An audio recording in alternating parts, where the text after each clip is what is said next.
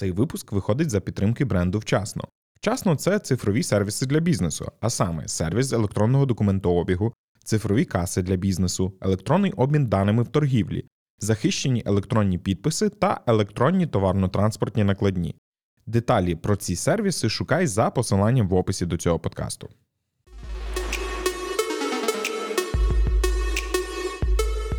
Всім привіт! Сьогодні з нами Іванна Брославська, керівниця відділу продажів сервісу «Вчасно.Каса».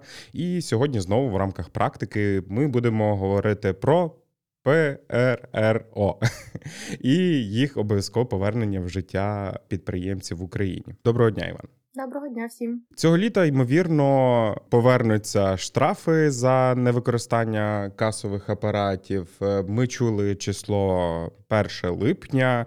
Зараз ця інформація, не знаємо, наскільки актуальна. Чи можеш ти сказати, яка інформація є на останній час? Наразі нам вже відома нова дата. І так, це буде цього літа, але вже не 1 липня, а 1 серпня. З приводу причин такого відтермінування, те, що нам відомо, наразі є 1700 правок до законопроекту 8401. Це дуже багато, це 350 на одну сторінку.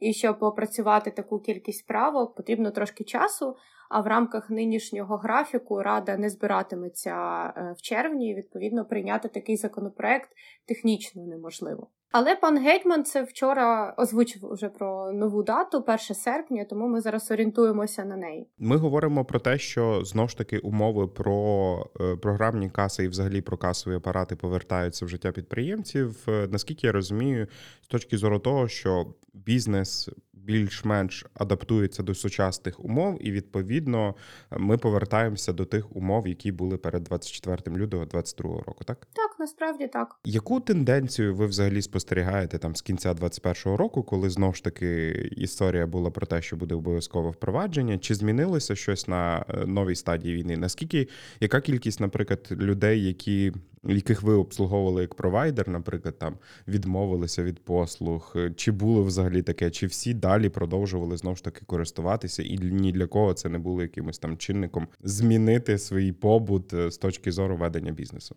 По правді кажучи, все ж таки війна вплинула на підприємців. У нас була велика кількість підприємців, бізнес яких був розташований у східних регіонах. Звісно, вони, на жаль, не змогли продовжити роботу, їх немала кількість.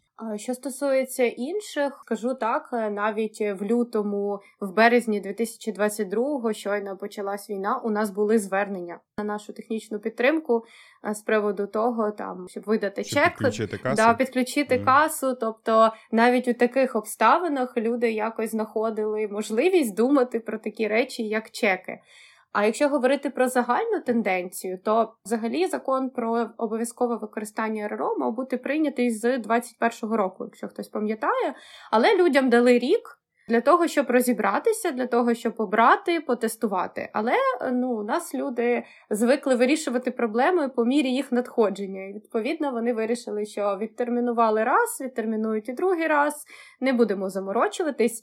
І у 2021 році все рухалось дуже повільними кроками, насправді. А в кінці 2021 року, вже в 20-х числах грудня, коли всі зрозуміли, що, мабуть, відтермінування нам цього разу не світить, всі вирішили, що потрібно розбиратися, потрібно підключатися, і це був прям такий навала на нас. Ми досі рефлексуємо по тим часам, ми досі спілкуємось про те, як не повторити той досвід, тому що ми, правда, не справлялися з тим потоком клієнтів. Я скажу, що кількість звернень виросла в десятки разів.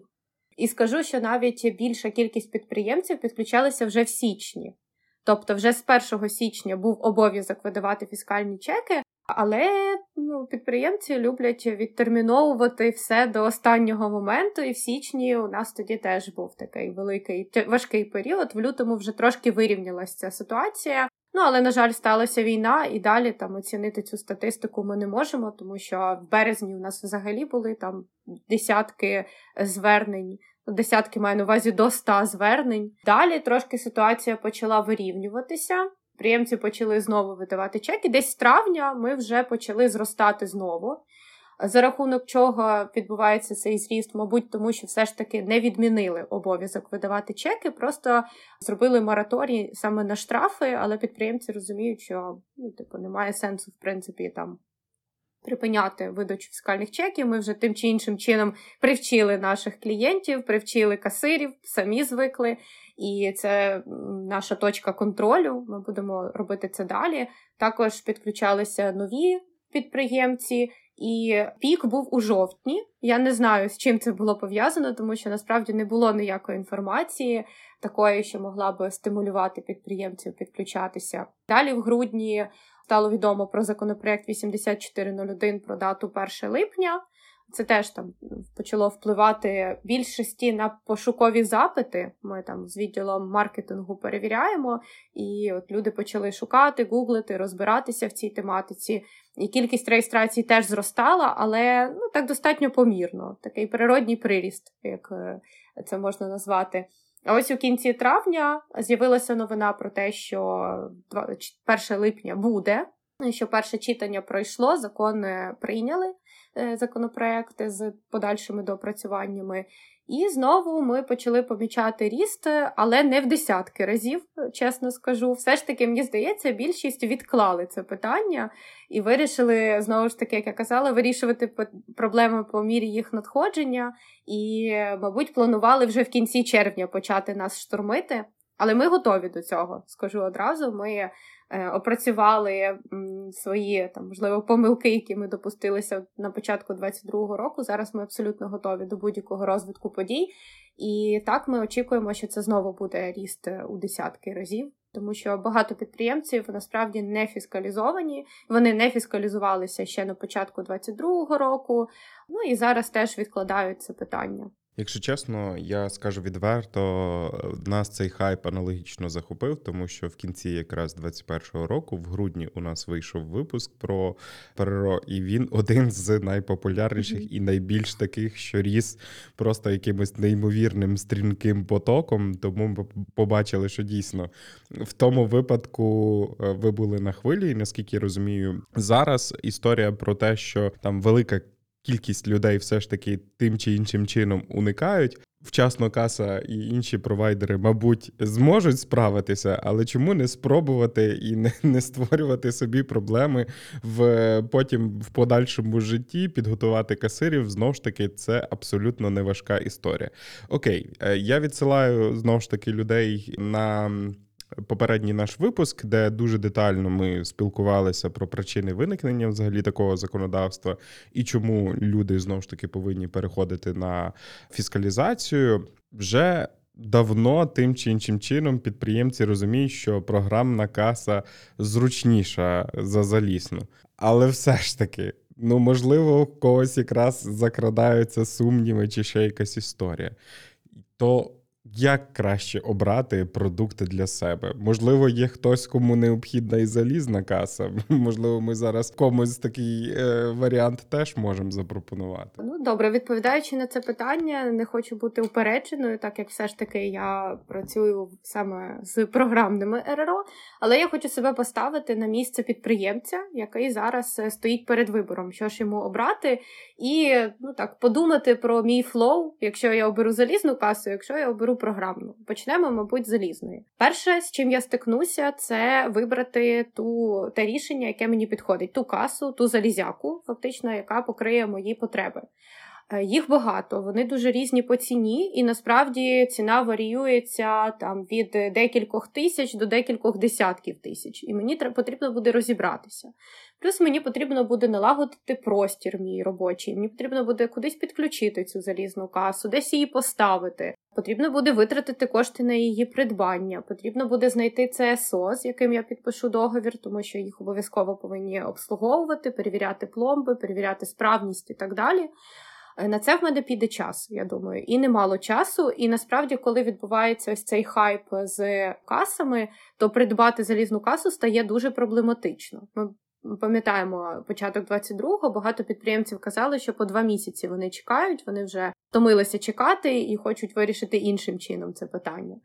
Далі, звісно, реєстрація, це таке, на це ми не будемо акцентувати. І плюс, я купую цю залізну касу, вона мені служитиме 7 років. Це, в принципі, достатньо тривалий період, і за цей період може багато що змінитися. І та каса, яку я купила зараз, я вибрала найсучаснішу, найкрутішу, але через 3 роки можуть з'являтися нові рішення, і моя каса, вона вже буде стара, вона вже не буде давати всіх можливостей, і я мушу з нею ще 4 роки якось жити, бо я її не викину, бо я на неї витратила гроші, а я невеличкий підприємець, одразу акцентуємо на цьому увагу. Тому тут такий шлях достатньо проблематичний і складний, як мені здається. У випадку, якщо я все ж таки обираю програмний РРО, так, мені потрібно буде трошки подивитися на ринок, подивитися, що взагалі пропонується, але, в принципі, чим би я не користувалася, я знайду рішення для своєї техніки. Якщо я хочу з ноутбуку працювати, я зможу працювати з ноутбуку, будь у мене там Windows, Linux, iOS, це без різниці. Хочу з телефону, теж знайду рішення для телефону, хочу скористатися там якимись пристроями по типу термінал, він же каса, я і таке знайду. Тут всі потреби, насправді, програмний РРО закриває. І що мені потрібно буде зробити? Фактично зареєструватися, зареєструвати 3 заявки, які вимагає податкова, це свою торгову точку, касу і касира, а ми у своєму рішенні взагалі зробили тільки 1 заявку для того, щоб ще швидше це все відбувалося. І все. І з цього моменту я можу працювати, мені не треба нічого чекати, все залежить тільки від мене. Я можу сісти і за 1 день вирішити це питання. 1 день маю на увазі, що я буду півдня шукати, чи з ким працювати. Давайте якраз проговоримо це детальніше, бо насправді, коли люди чують, хоча ще ремарка, напевно, до попереднього, все ж таки з сучасними нашими гостями, чи це в закладах, чи це клієнтами, які купують там в інтернет-магазинах і не тільки, можна вирішити питання і стосовно електронного чеку, ще не витрачати величезну кількість безглуздо паперу і, знов ж таки, псувати цим і екологію, і взагалі купу різних речей, тому що все ж таки це історія про якийсь принтер, так, як нам колись. Ти купуєш пристрій, який потім потрібно все поповнювати і не тільки. А історія якраз з ПРРО дозволяє принаймні цей фактор виключити, і електронний чек має таку ж саму законну дію, як і будь-який інший, скажімо так, документ, який вам будуть видавати твердим на папері, скажімо так. Коли люди чують, знову ж таки, про процес цієї реєстрації програмної каси чи не тільки, напевно, це такий стереотип, знову ж таки, хоча ми його більш-менш долаємо, стосовно того, що це все буде ультраскладно, ультрадовго, а коли ти чуєш про всякі отакі історії, то ти думаєш, це, напевно, треба відкладати до останнього. Давайте попробуємо або підтвердити, або спростувати цей міф. Як все ж таки зареєструвати касу і почати видавати чеки? Наскільки це швидко можна зробити? Давайте пройдемо, в принципі, весь шлях. Я можу розказати, як це в нашому продукті побудовано. Перше, що треба зробити, зареєструватися для того, щоб отримати свій акаунт, в якому в подальшому будуть всі чеки зберігатися, звіти і так далі. Для цього мені потрібно там ввести свою пошту, придумати пароль, звичайна процедура. Далі ми попросимо про ЄЦП. І насправді, якщо у підприємця немає ЄЦП, то тут все теж вирішується, тому що в нас є свій АЦСК, і ми можемо подарувати ключик. Тобто за нього не потрібно буде платити, можна буде отримати ці ключі і в подальшому продовжувати шлях уже з ключом від вчасно. Вчора вчасно мені прислали такий безкоштовний ключик, як клієнту. Я зрозуміла. Далі я потрапляю в кабінет, у мене, в принципі, є можливість одразу потестувати. Ми не просимо нічого створювати одразу в бойовому режимі, можна спробувати покляцати, навіть там чеки повидавати з тестової каси, вони будуть виглядати аналогічно. Далі, якщо я вже хочу зареєструвати бойову касу, мені потрібно подати ось цю 1 заявку, про яку я казала. Раніше їх було 3, це теж було просто. Заявки спрощені, ми спростили їх таким способом, що ми маємо ЄЦП, з ЄЦП ми маємо певну інформацію, ми її перепитувати не будемо. Плюс в наступній заявці податкова вимагає деяку інформацію з попередньої, ми теж цю інформацію одразу за замовчуванням надсилаємо в податкову і не просимо підприємця її дублювати. Тому ми об'єднали ці 3 заявки, зробили 1 і достатньо коротеньку. Зареєструвавши її, створюється в податковій автоматично і 20 ОПП, і 1 ПРРО, і реєстрація підпису касира. Тут підприємцю потрібно трошечки почекати, хвилинок 5-10, дивлячись, яке навантаження на податкову, і переглянути, якщо все добре, то в кабінеті одразу створиться торгова точка, яку ви зареєстрували, створиться каса, ну і підписом можна буде користуватися.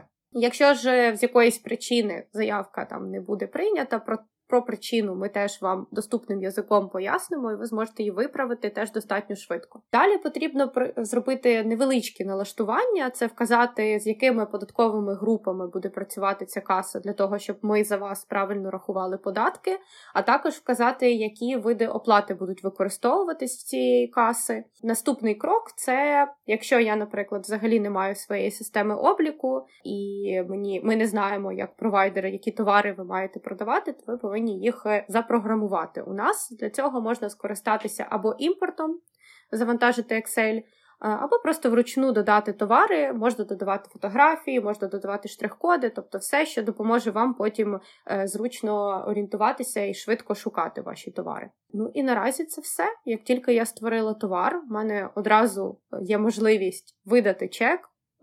Для цього мені потрібно натиснути кнопку «Видати чек». Ми відкриваємо зміну. Таким чином, я обираю товар, обираю вид оплати, якщо це готівка, там можу вказати, яку суму мені дали, щоб ми порахували решту, натискаю Enter, бачу чек. Все. Це такий шлях, і по термінам, по швидкості, мені здається, півгодини можна впоратись, але дивлячись, яка кількість товарів. Якщо у мене там 100 товарів, і я їх не маю в Excel, а хочу сидіти і набивати руками, то так, тоді в мене піде більше часу. Тобто, по факту, якщо є там магазинчик в Інстаграмі, в якого там 20-30 товарів, то, в принципі, для мене це не є якоюсь там ультра, скажімо так, проблемою. Швиденько навіть це поклацати і собі пододавати. А якщо я ретроград, і все ж таки хочу видавати папірцеві чеки. Чи буду я мати можливість знову ж таки з ними працювати? Звісно, як би нам не хотілося, щоб всі видавали електронні чеки, все ж таки паперові наразі лідирують. І тому є можливість підключати принтери і видавати чеки і в паперовому форматі. Все ж таки ми бачили, що з жовтня минулого року, я надіюся, ми більше не повернемося до цієї історії, але мається на увазі, коли подекуди бувають блекаути, коли немає електроенергії, інша історія, і, відповідно, історія з фіскалізацією, особливо, коли ми говоримо про те, що в мене там немає інтернету чи ще якихось речей, створює велику проблему, скажімо так. Принаймні, ти починаєш розуміти, це просто, можна сказати, там, недіюча торгова точка тим чи іншим чином, хоча можна взяти старенький зошит, позаписувати все в ручку і потім наново, знову ж таки, відновити. І тут постає якраз питання в варіанті того, яким чином мені вибрати продукт, з яким працювати, які є можливості, знову ж таки, на ринку і на що необхідно звертати увагу. Якщо ми говоримо про випадки з блекаутом, коли немає ані світла, ані інтернету, то тут підходить чудово ПРРО, тому що є варіант з мобільним рішенням. Тобто я на телефоні можу мати ПРРО, при цьому у мене може стояти як залізяка, так і ПРРО там на комп'ютері. В звичайному режимі, коли є світло-інтернет, я видаю чеки таким чином. Якщо світло-інтернет зникають, я переходжу в телефон. У мене там є всі ті ж самі товари, я відкриваю зміну і можу проводити торгівлю зі свого телефону в режимі офлайн, тому що ці мобільні додатки, вони працюють. Можна працювати з мобільним інтернетом, якщо є така можливість, але я пам'ятаю цей період блекаутів, мобільний інтернет теж казав «до побачення», і, відповідно, тоді ми говоримо тільки про повний офлайн. І наразі під час війни податкова не регламентувала кількість годин, які можна працювати в офлайні, і тому тут підприємцям насправді було надзвичайно зручно користуватися цими мобільними рішеннями. Окрім того, ти зазначала стосовно того, що ти можеш обирати різні варіанти, знову ж таки, роботи з коштами, з транзакціями. Є історія про те, що десь не можна приймати безготівкову оплату в якихось тих чи інших рішеннях. Безготівкову оплату тут треба дивитися, які можливості дає, в принципі, програмний продукт для того, щоб приймати безготівкові оплати. Зараз, наприклад, популярним стає рішення приймати оплати за допомогою QR-коду. Тобто це дає можливість мені як підприємцю зекономити на оренді терміналу або там на купівлі терміналу, сплаті ліцензії. Я можу скористатися платіжним рішенням, у якого достатньо лояльний відсоток, і працювати, показуючи там QR-код покупцеві, перейшовши за QR-кодом, він може здійснити оплату. І насправді це дуже популярне зараз рішення. Там, не знаю, у мене в місті, наприклад, всюди стоять ці стаціонарні QR-коди, всі кіоски з хот-догами зараз переходять на такий вид оплати, тобто він має майбутнє. І я би теж радила звертати увагу на тих провайдерів, у яких реалізований такий вид роботи. Також є рішення Tap to Phone, тобто коли можна приймати оплату безготівково, просто приклавши телефон до телефону, і це теж достатньо зручна функція.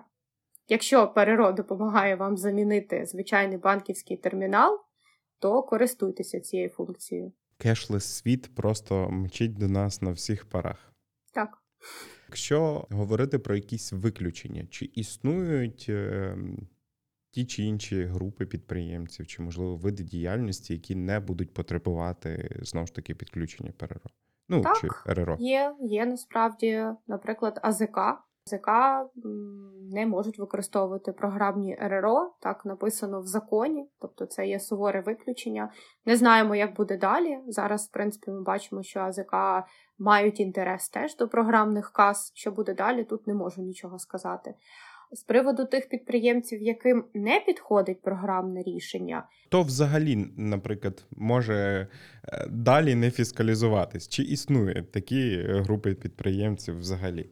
Ну так, це ФОП перша група, ті, хто торгують на ринках. Так, можуть. Ті, хто надають послуги віддалені, тобто там доступи до якихось бібліотек, програм і так далі, теж можуть не фіскалізуватися. Та й, мабуть, все. І ті, хто не здійснює розрахункових операцій, тобто надають свої реквізити IBAN і просять покупців платити за цими реквізитами, але насправді мені здається, що набагато простіше видати фіскальний чек, ніж давати такий незручний спосіб своєму покупцеві. У мене, наприклад, нещодавно був досвід, я там листала TikTok і побачила таку нативну рекламу, це була косметика, і в мене виник такий імпульс миттєвий, треба купити. Я перейшла за посиланням, перейшла в Instagram, написала, срочно відправляйте, і мені прислали реквізити IBAN. І я одразу притормозила, тому що думаю, так, як це ними скористатися, це через який банк, це де в мене в додатку воно знаходиться. Поки я це все думала, в мене пропав імпульс купити. І тому я скажу підприємцям, що посилати покупців на IBAN для того, щоб не використовувати РРО або ПРРО, це так собі рішення. Насправді простіше підключити касу, видавати чек, ніж втрачати покупців. Ну, це взагалі не про клієнтоорієнтованість, тому що історія про те, не всюди ще й можна спокійно скопіювати, відповідно, той же самий бан і його нормально ввести. І самий процес купівлі, коли ти і так боїшся розставатися зі своїми грошима, стає... Ну, це має бути, напевно, якась така неймовірна пропозиція, щоб все ж таки довести її до кінця. Але якщо у вас є така якась неймовірна пропозиція, то задумайтеся, чи з нею все окей, скажімо так. Бо бувають варіанти. Так, згодно. Чому все ж таки всім потрібно якомога швидше обрати собі того чи іншого провайдера і перейти на це рішення і видихнути з полегшенням? Перша причина, яку б я сказала, це всі там будемо, називаємо так. Тобто зараз, так, є мораторій, але він не буде тривати завжди. І ми рано чи пізно все одно повернемося до того, що чеки повинні видавати всі, окрім тих, про кого ми вже сказали. Сорі, я просто коротко вклинюся. Давайте так, штраф за, знову ж таки, невиданий чек – це 100%. І, а далі стає все гірше, тому це дуже, скажімо так, небезпечна гра, все ж таки відкладати це питання. І ще плюс у нас вже і покупці трошки стають іншими. Тобто, якщо раніше ніхто не звертав увагу взагалі, видали чек, не видали, то зараз розповсюджена практика, коли сам покупець вимагає чеки. І я думаю, тут держава теж буде сприяти тому, щоб все більше покупців вимагали чеки. Плюс є чат-бот, в який можна поскаржитися, що тобі хтось не видав чек. Тому, для підприємця набагато безпечніше вирішити все ж таки це питання, налагодити роботу, видавати чеки і не переживати про те, що прийде податкова з фактичною перевіркою, зробить закупку, чек не отримає і почнеться. Тим паче, що відновлять документальні перевірки, можна буде перевірити мене не тільки за сьогодні, а й за більш ранній період. І, до речі, з приводу штрафів, ти сказав про штрафи, 100% це за перше порушення, повторне 150%, але повторне порушення може бути виявлене в рамках однієї перевірки. Це не мається на увазі, що ось одна перевірка, знайшли 100 косяків, але це ж мій перший прокол, і ось мені його вибачать, і я заплачу тільки 100%. Ні, за 99% я заплачу 150%. Тому це така історія не дуже, дуже вигідна. Перше, всі там будемо. Да. Друге, це не страшно. Це ж не така якась історія, що я маю зараз відкласти ведення бізнесу і присвятити себе на місяць пошуку рішення і вирішенню питань з програмними касами. Насправді це все робиться дуже швидко, і це ж допомагає також зробити певну організацію, організувати трошки свій бізнес. Тому що якщо я зараз працюю, у мене немає ніякої облікової системи, у мене є журнал або екселька, і там я веду свої продажі. Це ж така собі історія. Ми ж хочемо бути діджиталізованими, і відповідно ПРРО, крім того, що дає можливість видати чек, дає можливість також систематизувати свою роботу, робити звіти, будувати аналітику, тож мені цікаво, скільки я продаю, які товари я продаються найкраще, в якому проміжку часу, яку суму я вже заробила на цих товарах. Це все можна дивитися в ПРРО. ПРРО – це і про облікову систему, і про видачу чеків, і це все два в одному, і за дуже лояльною ціною. І плюс ми вже сказали про термінали. Я, наприклад, раніше не мала можливості приймати безготівкові оплати. Зараз, встановивши собі програмний РРО, я зможу також давати можливість оплачувати мені карткою. І не буду за це переплачувати. Велика ймовірність того, що коли я почую, що мені не дадуть розрахуватися безготівкою, я просто розвернуся і піду, бо я відверто кажу, в мене часто в гаманці, можливо, одна купюра якась паперова і все решта просто, це незручно, це просто незручно носити, скажімо так. Насправді, в тебе одна купюра, в мене взагалі немає купюр, я не користуюсь паперовими грошима. І ще ж плюс, це ж порушення закону, насправді. Вже з 1 січня всі повинні давати можливість оплачувати безготівково, і чогось багато підприємців вирішують це, надаючи реквізити своїх особистих карток, що теж є порушенням, тому що... Привіт, фінмоніторинг. Так, і підприємець, він не може приймати оплати на особисту карту. І плюс я, скидаючи гроші за товар, я ж теж, як покупець, не маю, не застрахована від того, не отримую потрібних гарантій, необхідних гарантій. Тому такий шлях, він точно не має місця бути. Я все ж таки вирішив... бути відповідальним підприємцем, знову ж таки. Я зрозумів, що всі там будемо, і я в тому числі, хоча я давно вже там в цьому клубі. На що мені потрібно звернути увагу, знову ж таки, при виборі провайдера? Якщо не говорити про технічні моменти, на що б я звертала увагу зараз?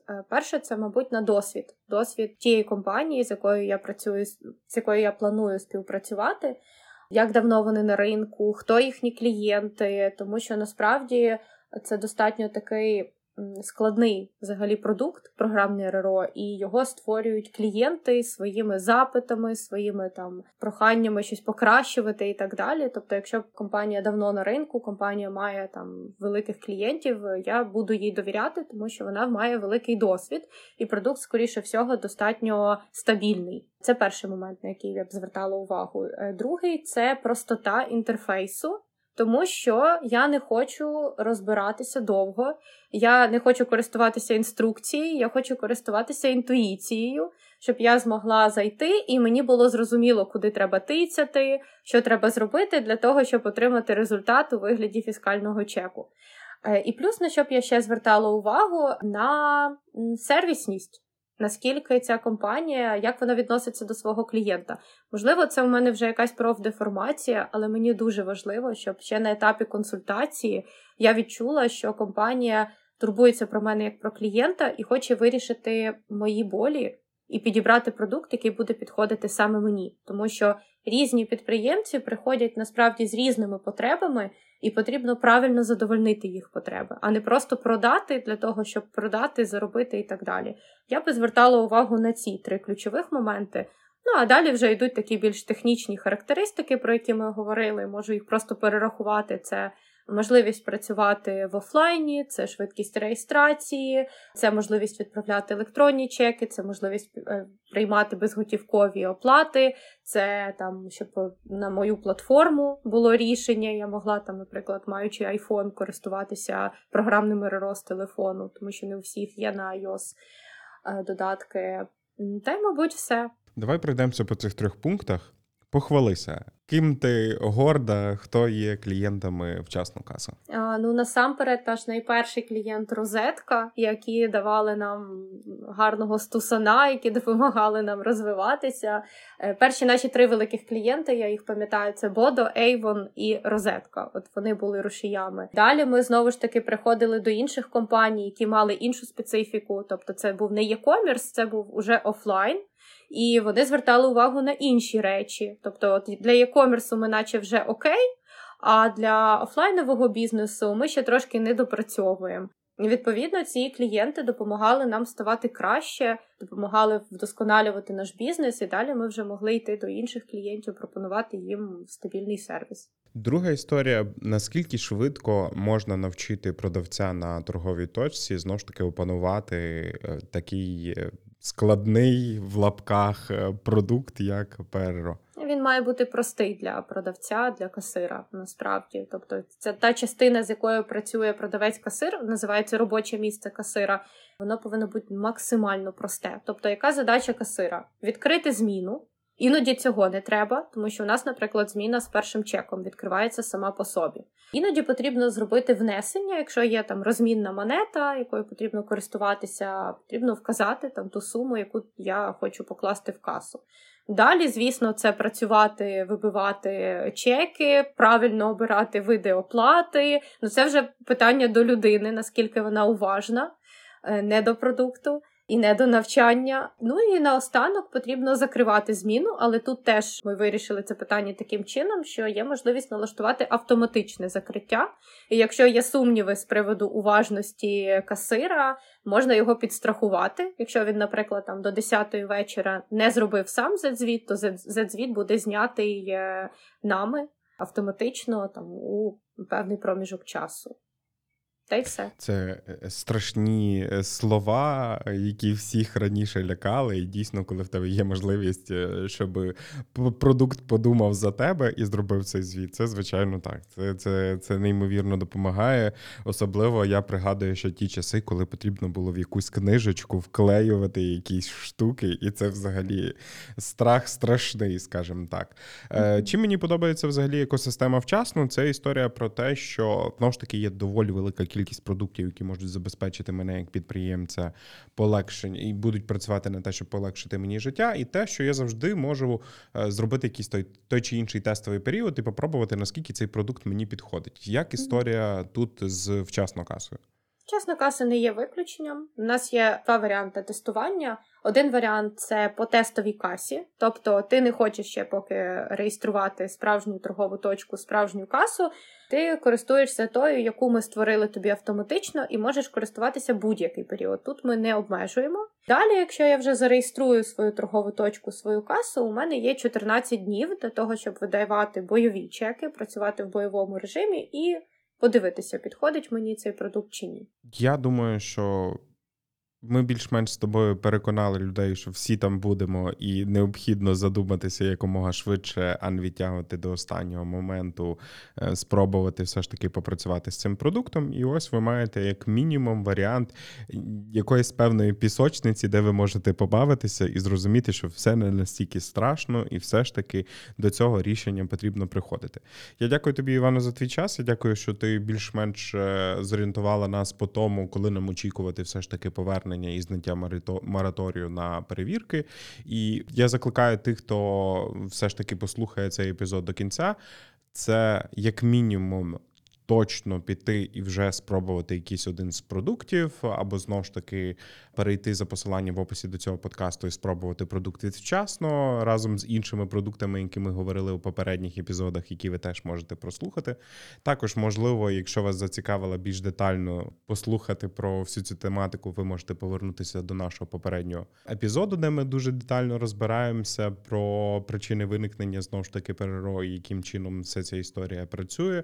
А також щоб час того, коли наша перемога настала якомога швидше, то зайти до будь-якого фонду, який вам підходить, чи це «Повернись живим», чи фонд «Притули» і купу-купу інших, задонатити невеличку суму грошей або величку суму грошей і наблизити нашу перемогу. Дякую тобі, Івано, за сьогоднішню розмову. Дякую тобі також. А я нагадую, що цей випуск вийшов за підтримки бренду «Вчасно», провайдера цифрових сервісів для бізнесу. Деталі про усі сервіси, що стануть у нагоді тобі як підприємцю, шукай в описі до цього подкасту.